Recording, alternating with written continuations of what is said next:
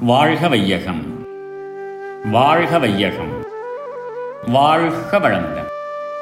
வேதாத்ரி மகரிஷியின் உலக சமாதானம் கவிதை நூற்றி தொண்ணூற்றி ஆறு. வாழ்க்கை சுதந்திரம். இந்த திட்டம் அமுலானால் மனிதரெல்லாம் எந்திரம் போல் கட்டுப்பட்டே வாழ்வார்கள். விந்தையாய் எவரும் உள் உணர்ச்சிக்கேற்ப விரும்ப செய்ய சுதந்திரங்கள் இருக்காதென்பர். பந்தம் பயம் பாசம் பணம் ஒழித்தால் பகுத்தறிவு எவ்வகையில் செல்லும் ஆய்வீர். சிந்தனைக்கும் செயலுக்கும் சுதந்திரம் வேண்டும். சமூக நலன் அதனாலே பெருகும் போக்கில். இந்த உலக சமாதான திட்டத்தை அமுலுக்கு கொண்டு வந்தால் மனிதர்கள் கட்டுப்பட்டு சுதந்திரமில்லாமல் எந்திரங்களைப் போல் அல்லவா இருப்பார்கள்?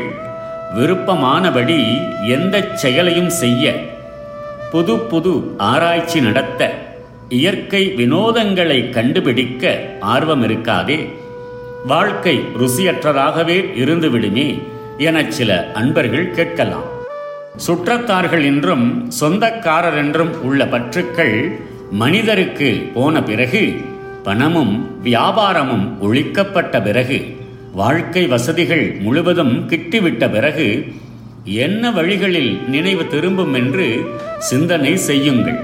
சிறு குழந்தையிலிருந்தே சோம்பல் கொள்ளாதவாறு உடற்பயிற்சிகளாலும் கல்வி முறைகளாலும் சிந்தனைக்கு இயற்கை வளம் அறியும் ஆர்வத்தையும் வாய்ப்புகளையும் ஊட்டியதாலும் ஒவ்வொருவருடைய நினைவும் சமுதாயத்திற்கு என்ன நன்மை செய்ய முடியும் என்று ஆராய்வதிலும் அவற்றை செய்வதிலும் இயற்கை தரமறியும் விஞ்ஞான துறையிலும் திரும்பிவிடும்.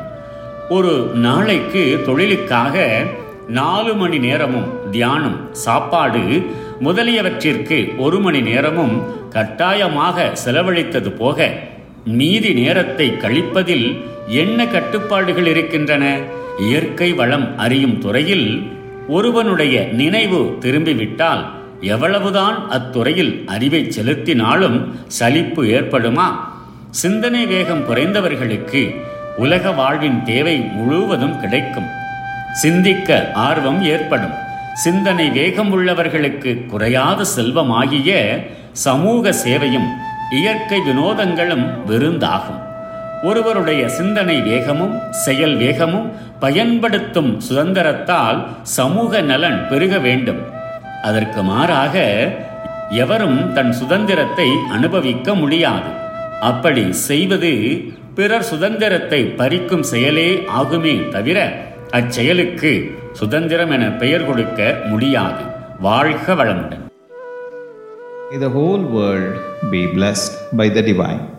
World Peace by Yogiraj Sri Vedatri Maharishi.